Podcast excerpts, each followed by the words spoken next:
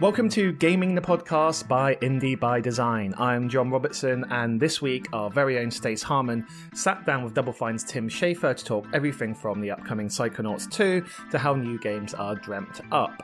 We are also using this opportunity to celebrate our completion of 20 Double Fine years, our book detailing the history, the games, culture, and creativity of everything Double Fine Productions. The whole thing is now finished. We and Double Fine have advanced copies in our possession. They look and feel fantastic, and we really can't wait to get them into your hands. You can find out more about 20 Double Fine years and get yourself a copy at doublefinebook.com, and you can find out more via our Twitter. We are at Indie by Design. That's doublefinebook.com and at Indie by Design.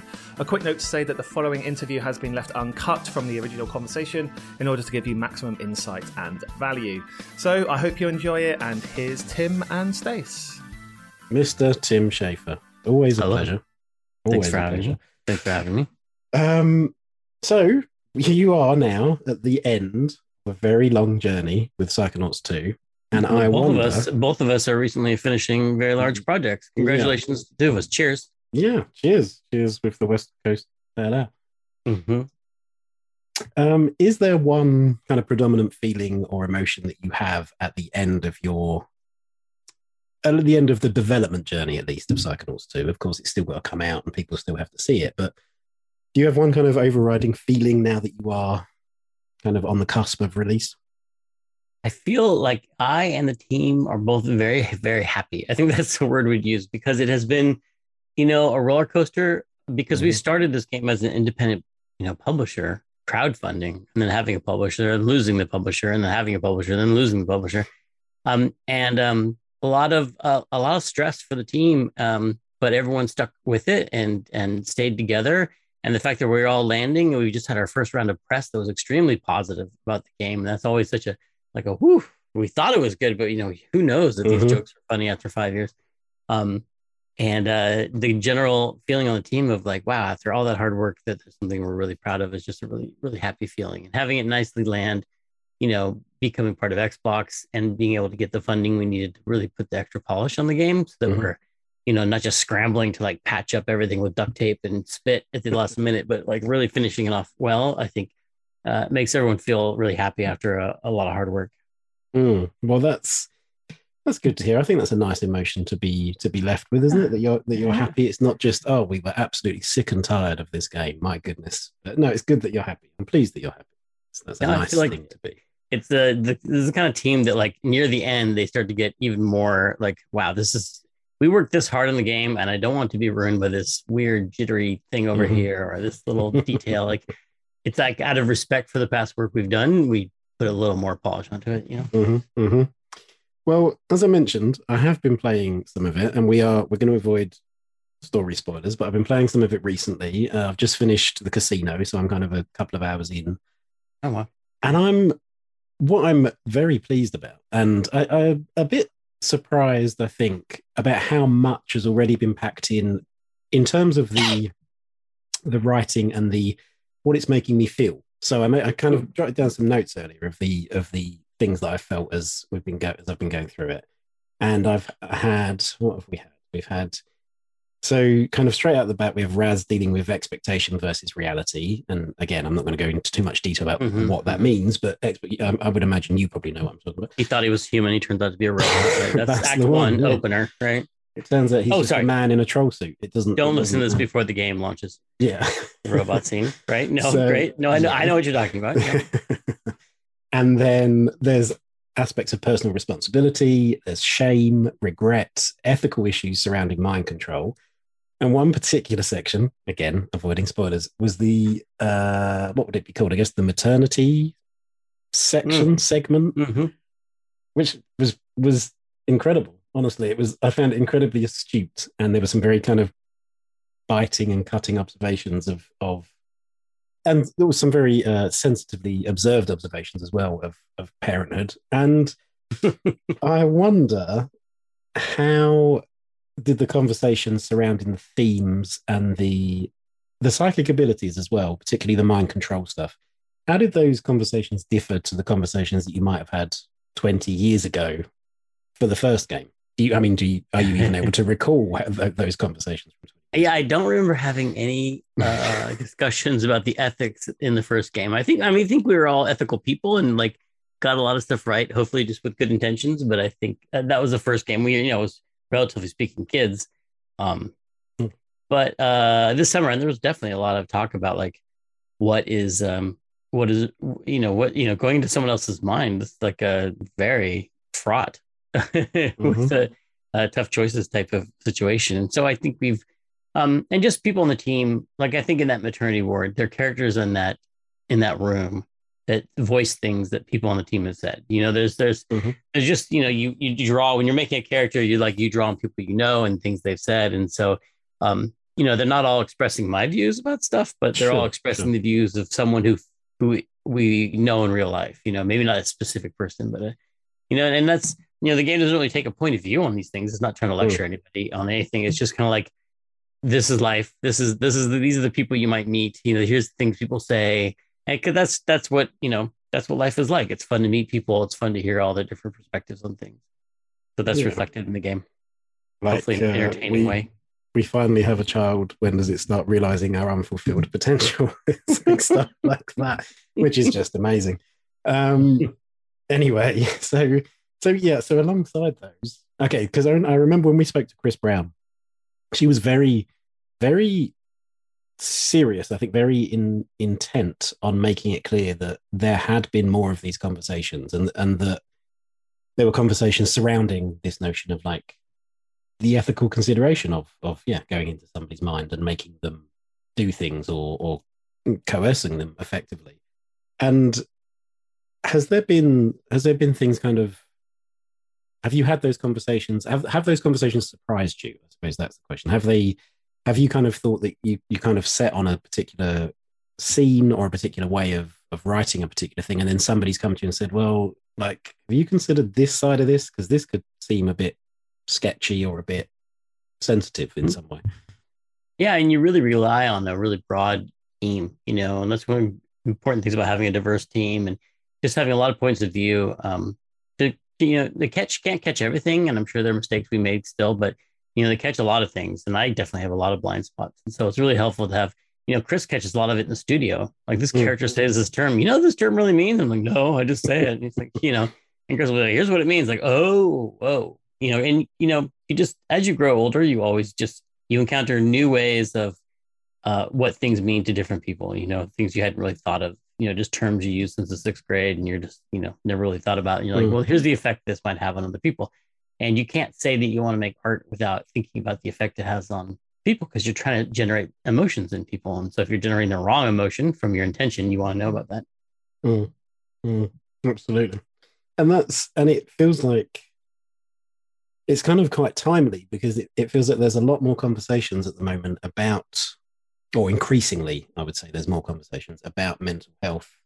And very recently we've had the Olympics with like Simone Biles saying that she's Mhm. stepping back for a moment because she needs to protect her mental health, which I thought was Mhm. astounding. I thought it was an incredible Mhm. thing to do. And, and it the headlines were that you know this could change conversations about mental health and i thought well that's absolutely because it takes somebody of that stature to to, to Hmm. make people realize that it's okay to to have that as a priority Hmm. um but then even beyond that just the, the very basic the basic way and the, the situation that we've been living in for the last 18 months we've all had to deal with challenges in our professional and personal lives and i wonder working on the game that you have been working on with that, that touches on these notions, but also in the way that you've had to work on it for the last eight months. You've had to work in, lock, in lockdown as well, and you've had to work remotely. And has that has that tied in any way? In any way, have you seen kind of an increased willingness to either in yourself or in your team to to have those conversations? I mean, I understand that you're a, a very close knit team anyway, so maybe that that willingness was already there. But have you kind of been able to kind of surprise yourself in how in being more open to to those conversations or in, in even in instigating those conversations I think it just broader, maybe it's the games industry, maybe it's society at large, but like the destigmatification of talking about, you know, going to therapy and things like that Mm. uh, have made it, everyone feel a lot more comfortable talking about it. Like people are more comfortable saying things like my therapist, you know, Mhm. like Mhm. the phrase that I don't think, you know, even 10 years ago, 15 years ago, definitely people would have been so easy to be like, well, my therapist. except for like you know, you know, I guess uh, I don't know. It just it, it's a lot. Uh, it's it's definitely in the air. I feel like it helps to have Mm. younger younger people on the team. I feel they're a lot more willing to talk about their struggles than even people of my generation, like Generation X, is mostly like you know your problems. You don't want to burden people with your problems. Like you're Mm. just yours to kind of suffer through, or you know just suck it up. And I do feel like there's value in resilience, you know, and and and overcoming things. But I think there's also bravery in in sharing struggles, right? And Mm. it's both, you know, it's like mutually therapeutic to people you're talking about. Like Mm. Giving and taking of those kind of experiences allows everybody to feel like they're not alone and there's solutions to these problems. Yeah. And hopefully that won't all go away when we do when we are able to all get back together. And I know that's that's kind of opening up now. You guys were able to, I think Spaff mentioned that you guys were able to recently get together for your uh, company birthday. Was that right? You were able to go Yeah. back. Yeah. I mean, there was, unfortunately, it was kind of like in a window where no one really knew much about the Delta variant. So we're kind of like, hey, quarantine's over, and we all got together. And then it was like, you know, this, and then the city shut down again. So we're really Oh, no. lucky. I think we got through, and no one got no one got sick or anything like that. But um, we've always we've been very careful, and it's been, you know, you know, we had an out we had an outdoor, mostly outdoor event. You know, took precautions, and everyone was vaccinated, and um. And so, you know, been very, been very careful, but it was frustrating to see it like start to come back to normal and then and then stop. And yeah. Yeah. We're not quite there just yet. Not just Yeah. yet. yeah, Um, well, that so okay. So then here's the first of the kind of the throwback questions because I was going through some of your old interviews and um, this has to do with kind of a, a mental state, but it's in a slightly different way because in a conversation that you had with Greg Miller last year, I think it was Greg, who very kindly provided the foreword for our book. In fact, 20 double didn't. fine years. Hmm. Uh, which is available for pre-order from doublefinebook.com, by the way. I Uh, don't know about this book. What's this book? Are you talking about some sort of 20 year anniversary book? Yeah, well, I hope we it's we thick and luscious few, and heavy. We we sneaked a few tape recorders into the office when everybody was in the office, and we just you know we picked up a bunch of stuff. So you you'll be delighted, I'm sure. It's um coming soon. Um, but when you were talking to Greg, you talked about how uh you likened, I think it was likening the workings of the human brain to taking a dog for a walk, and in that you're not entirely in control of your brain, and you can't always control where it goes, and sometimes you need to kind of pull it back from a certain from a certain place or trying Smelling to do a certain raccoon carcass? It- yep, absolutely. Yeah. And other times you kind of you're free to you're more free to let it explore. And I wonder if you can talk a bit about kind of the, the last time that you uh, kind of slackened the leash on your own brain to let it explore, be that like a theoretical concept or a practical activity, either in your professional or your personal life. Like, when was the last time you you kind of let your brain just wander and go and explore something new? I guess. I mean, theoretically, I try to do it every day when Mhm. I do my free writing, which is I've been really bad about. So it's kind of like exercise, like going to the gym. Yeah. So I, I have this notebook right over there. It's only few, it's within arm's reach, and I could grab it and do it right after this interview. Maybe I will. I don't know, probably.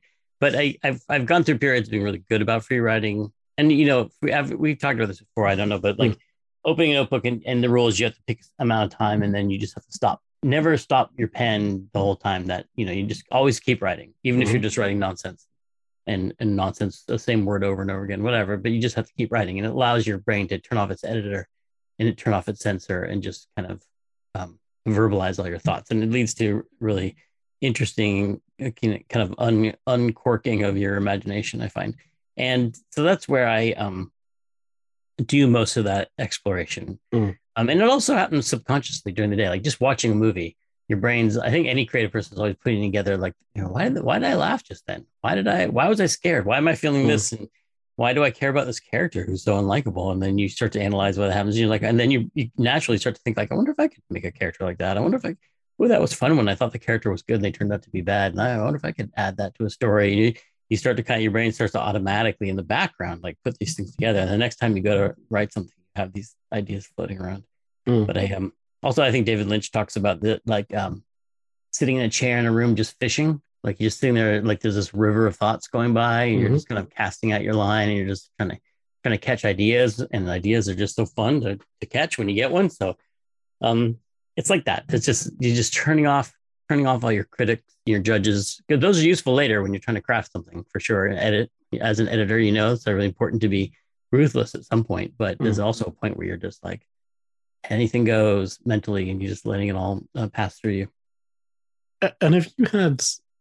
You mentioned there about like when you are watching other media, and and you'll start to think about why, why, why, why was that funny, or why did that character do that? Do you do you come from a certain school of thought? I've heard authors, like like book authors, talk about how sometimes their characters take them un, to unexpected places, and you know they just have to let them go there, and and these kinds of things. Do you have that? Do you have you ever had like characters that you had a certain thought or opinion about, and then you find through writing them that they turn out to be something else, or are you kind of just they go where you tell them to do, which is the sort of which is your more natural no, it's, bent? it's the first thing where you you kind of figure out the backstory, you kind of figure out who they are, and then when you're writing it, you're it's like you're improvising on stage. You're kind of like improvising the dialogue based on who you feel like they are in your Mm. gut, and um, it you know goes into all all kinds of places. You're always uh, surprised. I remember Manny Calavera and he's talking to he's talking to um, Membrillo, the coroner in Grim Fandango, and I'm not a very religious person, but Manny started talking about like having faith and like following these things. Like you've got to have some read, like the the march to uh, the four year journey of the soul. He started talking about why he does Mhm. it, and it's it sounded like this this testament to having faith in things. And I was like, where is that coming from? It's just coming from Manny. Like that just comes from like Manny's point of view. Um, it didn't feel like something I would personally say, but it just made sense uh, for him to say it. And so, um, I think that's hopefully what you're always reaching for. Because if every character Mhm. was just you, it'd be really boring. And you, Mhm. you know what I mean. But if you're going to write like a villain, you know, it doesn't mean that you that comes from your villainous thoughts, but it comes from you being able to like put yourself in the mind of someone who has that point of view, and and what would they say? So would, you does that like if if you were to give tips to somebody in creating characters, would is there more of a kind of sort out their backstory, establish what they do and don't like, and the rest will come to an extent, or is it do you do you kind of find who they are through writing their dialogue? Uh, both, both. Both. Okay. I definitely try to come up with some like some backstory of like where do they go like uh, you know were they raised with both parents? Are they rich? Are they poor? Like what what's their background? What part of the world do they come from? You know what what you know just something that would give you a sense of knowing that character. But then it's only it's not until they put the words together that you really figure out what they will commit to you know whether because there's, there's who they are and their backstory and then it's what they present to the world and who they want to be Mm. and you know like what mask they want to wear when they're around other people and how that mask changes depending on who they're with that makes all the dialogue interesting. Mm. And does I mean would that does that ever lead you to kind of challenging those characters? Do you kind of like in order to find out what they what they stand for or where the line is drawn? Is there do you kind of create if not gameplay situations, then kind of narrative situations that that test to, to kind of test that to find that out? Is that like a yeah i mean find out through exploring? I guess is what I'm that's asking, the basic- knowing up front. yeah i yeah yes we do like just the basic act of coming with a basic story comes from challenging. It's not if you just had a hero what's the the hero want? Oh they want make all these good things happen. Well and they did. And that was it. And that was the end of the story. Like nothing interesting comes unless you create a, an antagonist who's going to be like, I'm going to be thwarting everything this person does, or I'm just taking my own path, and it's in uh, conflict with yours, and you know, and you know, putting together stories about like sometimes, well, it's inc- if depending on what kind of story you want to have, um, a lot of the drama comes from. Well, let's put some opposition in the face of this hero's path, and when they try to overcome it, uh, do they have to make really terrible choices, or you know, frust- or you know, Mm. and then that choice is going to tell you about that character. And then um, do they have a certain style with which they overcome problems? That's going to tell you about that character. And then um, when if they fail what is how do they react to that? And that's that's that's how you learn about the characters is by throwing these different maybe opposing characters or opposing situations to them that really really test them. Mm. So along those along those lines, so something that is often uh, a staple of many video games is that is is conflict in the in the sort of theoretical and the literal sense of the word. There's often combat. I noticed in Psychonauts 2, there's the option, I think it's called narrative combat. I think is that what the Mhm, option is? That mhm. you basically it makes the game less challenging so you can enjoy the story. Mhm. And I wonder, has your um has your kind of personal uh, approach to playing games, the way, the kind of games that you play, or the way that you play games, has that changed over the years? Do you find yourself drawn to more narrative experiences rather than things that are directly challenging your dexterity? Say, is that like a thing that's changed in your throughout your career? I mean, I think they're different. Um, uh, they're different gameplay experiences that I'm still drawn to both. You know, I've been getting Mm-hmm. into you know retro game type things and I'm playing my old Atari games, and I've actually started getting more into like I wonder if I can get a higher score on this really like 40 year old game. I wonder if I can get better at it now. You know, Mhm. like so I'm actually in some ways more interested in that kind of mastery type uh, situations.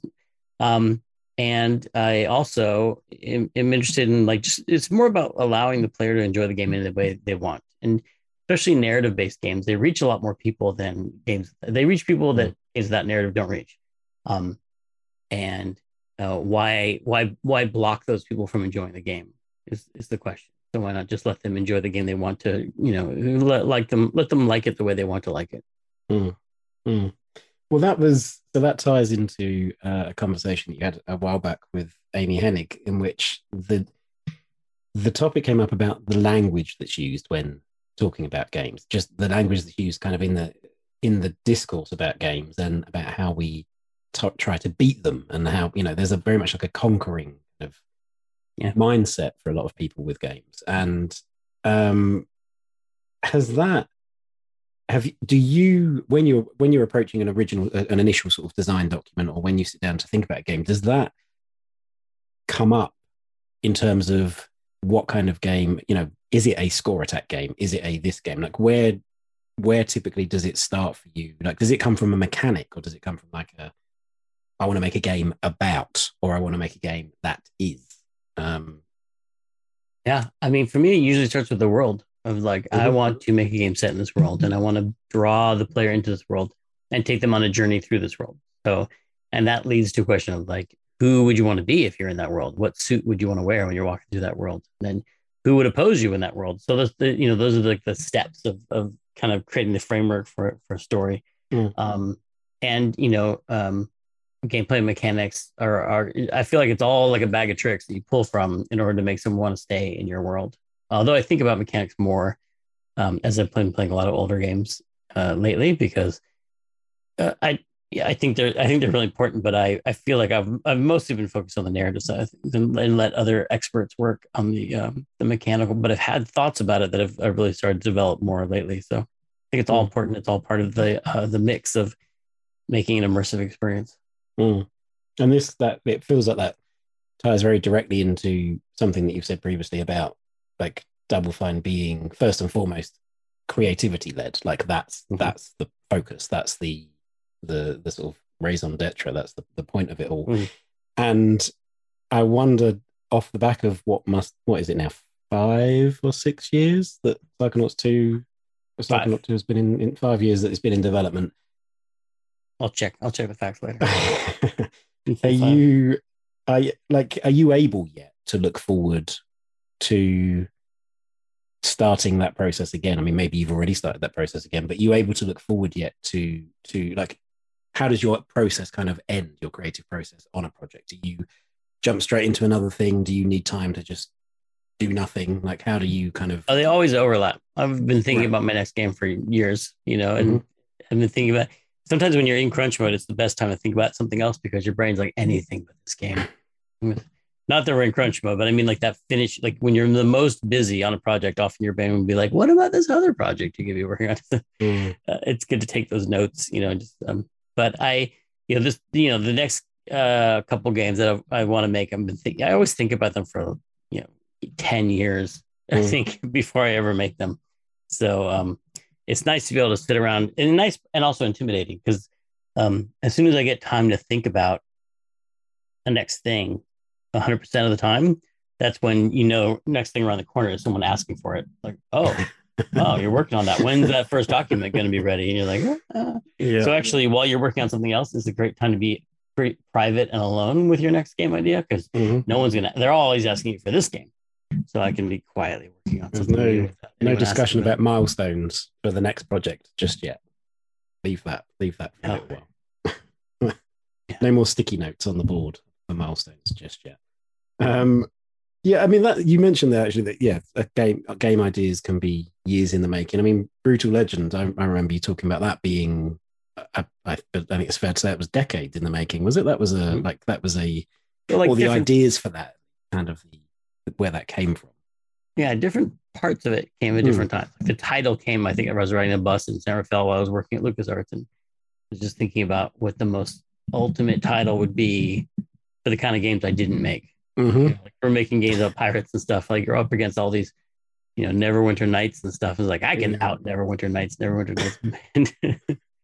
Yeah, the foil to Day of the Tentacle or the Secret of Monkey Island. Yeah, is definitely is brutal legend. I mean, that's with an umlaut as well. I mean, for sure. And that's so yeah. And you and in talking about brutal legend, um, I think it was something that we talked about. I want to go back all the all the way to last February, which seems like a lifetime ago, in which you and I think you've talked about it elsewhere, but you talked about that. It seemed like the I think you explained it as the people that you sit down with and play Brutal Legend with, or that you show how it works, or that perhaps they do Rocktober with you every year. Those are the people that then come to understand and, and love Brutal. But the people that don't get it or don't get to have that introduction are like those are the people that fall off it quicker. And I, you, I think you talked about the like the, the the tutorial element to it, and and it would have been nice to been able to have uh, made that a bit more robust so that more people could enjoy it. Um, and I wonder, like, where do you think? Because on the on the other end of that, you've also talked about how the games that delight you personally are ones that are kind of slightly confusing or slightly surprising, Surprising. or yeah. And so, like, where I'm not sure if you can even describe it as a as a place, but where, like, where's the sweet spot? Do you think between the kind of typical tutorial experience that sands off all the edges and doesn't let you, you know, is very scared to let you get something wrong. And the other end of that, which is is kind of the people that are who want to explore and they want to they want to find those things out for themselves because it makes them feel smart. Like, Yeah. do you know what are you able to sum up what the what that sweet spot looks like or feels like, or like how do you how do you get there? Do Yeah. you know? That's a great question. I mean, first of all, I would allow if people are welcome to not like one of their games. I'm not saying they're wrong if they don't like the games, but I feel like Sure. um, eh, definitely a lot of games you get a very short period of time to uh, get people to like it or not. And once people just hear buzz about something, they can they can really write it off without uh, you know knowing uh, trying it. But um, I think figuring out how much you can uh, confuse or surprise an audience is like the whole like fine tuning of, of any game. And that's what every puzzle design in an adventure game is. It's like, Mm.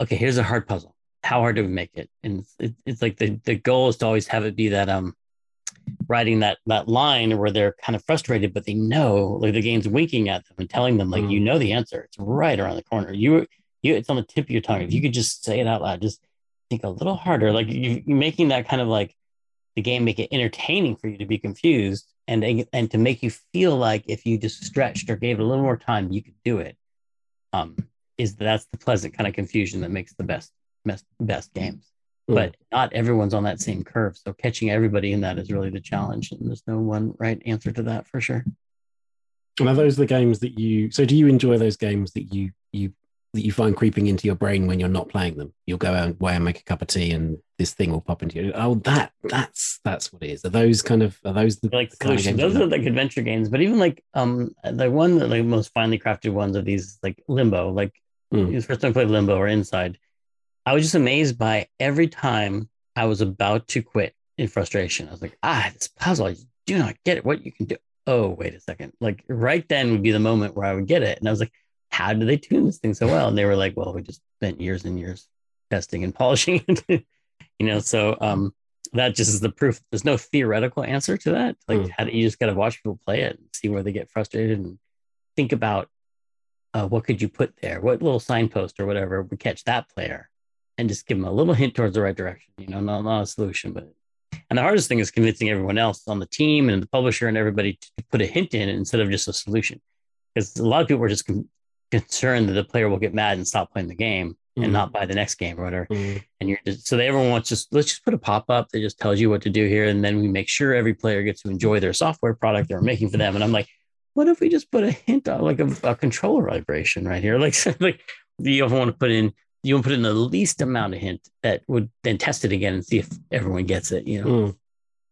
Yeah, I mean, is That's that like what is do you know why are people scared of that? Do you think is that like a oh because we're fighting? There are so many games, and we're fighting for people's attention as it is, and so if we give a reason for people to walk away, they may never come back. Like, is that a because I mean to be to be blunt, it's like they've already bought the game at that right? So you've already got their money in the most mercenary type way. Like, so so why are, why do people why do, why are people worried about that at that point? There's so many choices. There's so many like I they could put down your game, and uh, you know I don't know. Now it's on Game Pass. Like they just there's a million mm. games on Game Pass. I could try mm. something else. You want them to finish your game, but I I um I uh I think it's partially that, but it's also the the process that I just described is very uh, long and tedious and frustrating because yeah you know you have a big meeting. Oh, players got stuck here, and there's this choice that works. Let's put up a pop up that says "Look behind you," or you know, and um, and you're like, wow, what if we just put a little more light on this thing, or maybe a little sparkle on the handle of this door? And they're like, oh. and then you put in test, and like people didn't even look at the sparkle, and they're like, okay, what if the doormat was uh, jiggled a little bit, or some something dumb? Mm-hmm. and you you don't know that it'll work. You test it, it doesn't work, and people get just put the pop up. Come on, you know. So because if you're worried about the schedule, that that it's a it's a much less risky thing to do you know the more explicit solution but um mm. i feel like if you have the time sense. It's it's always better to just do something a little more inside the fantasy of the game and but and do, but do, and do you ever have time i suppose that's like there's always you always run out of time or one not you but one always runs out of time you can't that's quite true. do everything that's right? why you gotta do so much testing early on right it's just that they're all those things they've done right give the opportunity for the player to feel clever. If they mm. can just make that last leap, no matter how small it is, that la- oh, mm-hmm. ah, aha. Did you notice that this doorknob is shiny is shiny right here on this, or this book is a little less dusted than the book? They just mm-hmm. feel anything clever about the choice they made, then they feel so much better about that experience. And if you put a, a pop up, you're taking that little moment of cleverness away from mm. them. Just feeling like they're just doing what the game tells them to do. Okay. Well, that was uh, that unexpectedly actually ties into something from Psychonauts 2 uh, in the vague in the in the vaguest way. What can I say? So there's a couple of instances where it feels like you are allowed to go down what becomes a dead end, and you go there for a reason. You go there to find a collectible or to find a, a power mm. up or to you know some some um, intern badges to spend to to power up. But it made me realize that there's not that seems to have gone away a lot. It seems like the notion of you go down this path, you retrieve a thing, and then you come back the way you came doesn't seem to be that common anymore. It seems to be like there needs to be this sort of circuitous, circuitous route to get you back to where you were.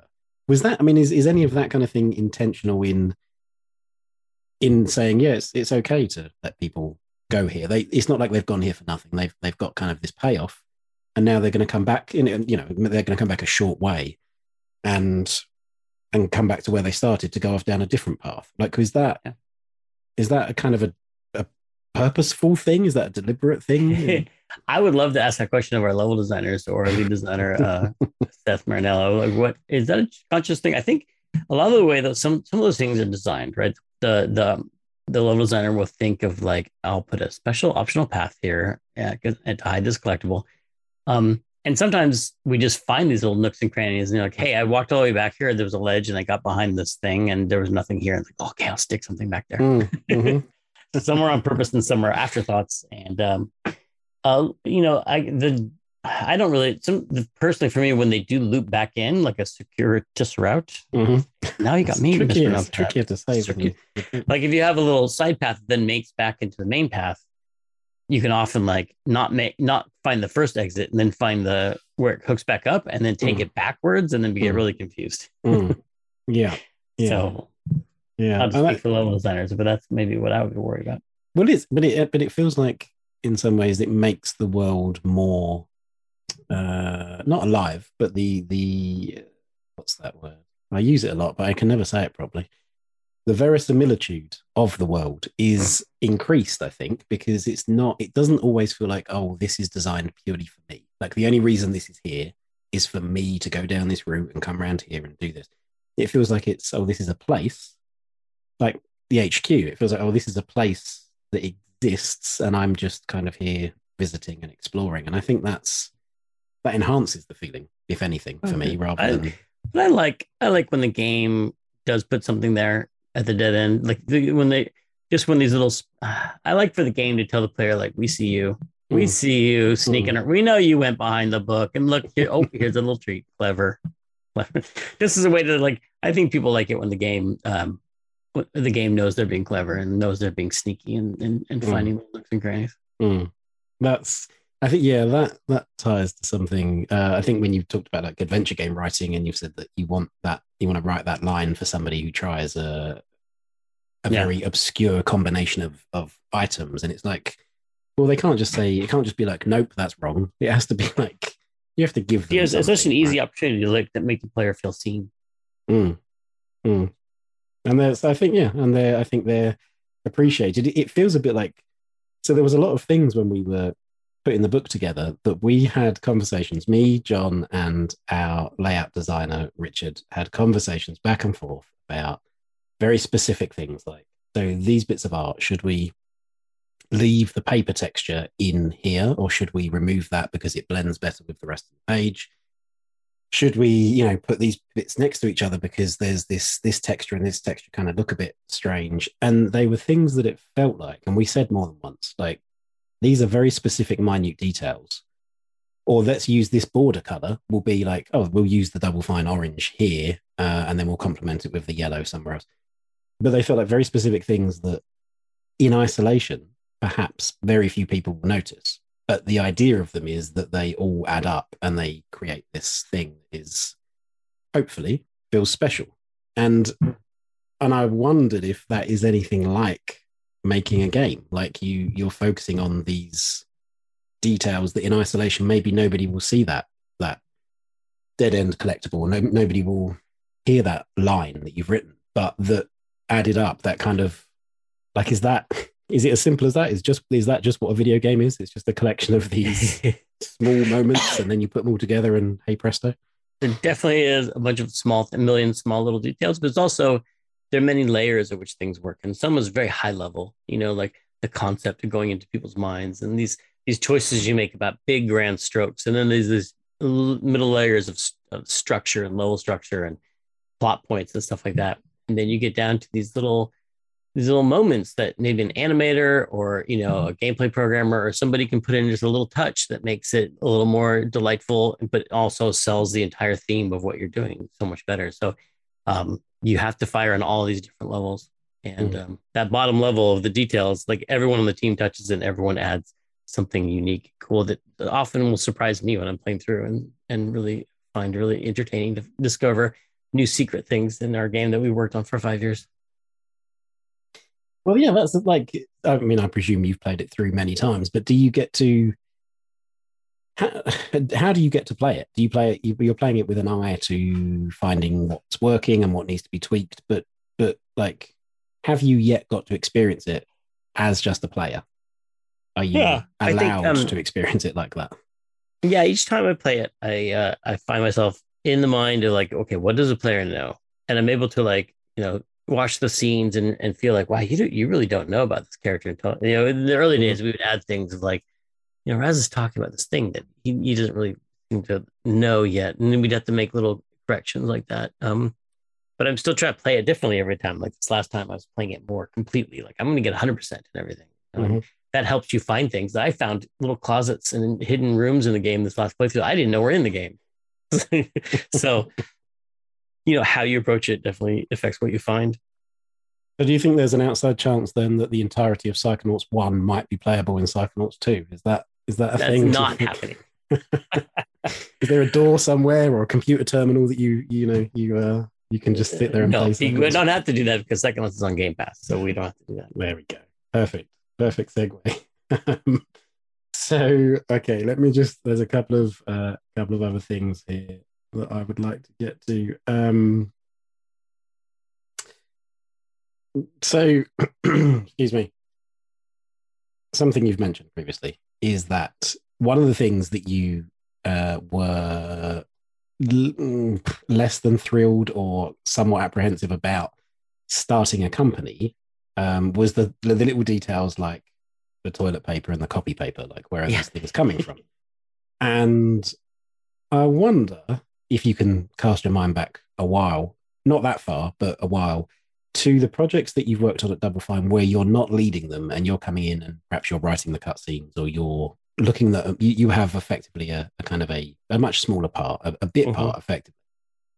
Do those instances where you work on those projects in that way, does that feel anything like what it felt like when you were at Lucas and and your job wasn't to run a company and to be responsible for where the toilet paper and where the copy paper was coming from? Like, is is it a similar feel? Is it completely different because it's your own company? Like, are they in any way comparable? Um, they're really different in that um, when I pop in and just write someone's cutscenes on a game that I'm not running, I feel like uh, it's a really low stress situation because I'm Mm. just I'm just helping out, and uh, I don't have to worry about making it happen. That's somebody else's job, and so uh, that's a big like a vacation for me. I think that's it's great. But it, you know, even when Lucas, when I wasn't, you know, when I was working for someone else, I was still like, okay, this game, make or break, we gotta do it. Yeah. Um. So yeah, but the, you know that stuff. You know, it turns out it's not that hard to buy toilet paper, copy paper. I just it's just starting a company. You have to make that leap to like, okay, I'm going to figure out everything, and then you find out. You know, you know, California law says you have to do this with your employees. You're like, there's a lot to learn. There's a lot of these things to Mhm. learn, but um, none of it is. Um, it's all figure out a bowl. Uh-huh. None of it's insurmountable. You can just buy toilet paper. It's No. and I imagine California law probably suggests that you you They should. suggest you do. Yeah, yeah. do. Okay. Well, that's fair enough, I guess. Um. Okay. So two last things. I think the first of which is, have you had a chance yet to to read through any of the book that you were holding Yes. in your hand earlier? Have you have you read all of the lovely things that people have said? Uh, people that both work full time at your company and kind of contributors as well. Have you? And I, I, wondered. I read the whole thing. I think I read everything before it because you know you, did. You did. I mean, yeah, pretty certainly. Yeah, Yeah. in uh, Yeah. in one of the previous drafts, and I don't think much, if any, of the writing has changed. But the how does that? Yes, as again, put you on the spot. How does that make you feel to reflect? And I suppose this whole past year, the whole kind of twentieth anniversary up to now, and I know that you've done a lot of interviews and talking about 20 years and and your own 30 years in the industry how does how does that make you feel to have achieved that to have achieved 20 years running your own company like can you sum that feeling up can you put it in a bottle super conceited. Just really him. just really think I'm better than every. I know. I feel, um, you know, uh, extremely lucky. Obviously, you know, and um, because it has been a roller coaster. We've come close to Mhm. it not happening. You know, maybe three times or more, and um, you know, really grateful for the people we've met along the way that have made it happen. And you know, the the fact that we're able to point to multiple people without whom we would not exist. You Mm. know, just it shows how um how many people it takes to make something happen. You know, and and we've met a lot of great people along the way. Uh, that have made it, you know, both creatively, business wise, you know, technically, you know, financially, just people who have contributed to making this um, thing exist in the world. Uh, that um, uh, I we are very uh, proud of just because I think it's a good thing. Like I think it's a good group of people who make put good things out into the world, and you know we were able to you know help people get their cavities filled along the way. You know, and you know get get their eye care taken care of. You know, like you know that's I made this not a big deal in your in your country because the government. You know, I don't know. It's bigger. It's like we have to uh you know provide you know anyway i'm getting off track but it's just that um we're able to think about the quality of life of the people making the games and learn about that while we made things that hopefully will matter to people you know like the way that um art and books and everything mattered to me growing up games obviously uh, to be able to put something into the world that someone will um that might be someone's favorite game might be something that really really matters to someone and means something to them and makes them think about becoming if not a game developer maybe something else creative in their life or you know um, it causes some sort of emotional development or anything like that um, is we just feel very very fortunate to be able to have had that opportunity. Awesome.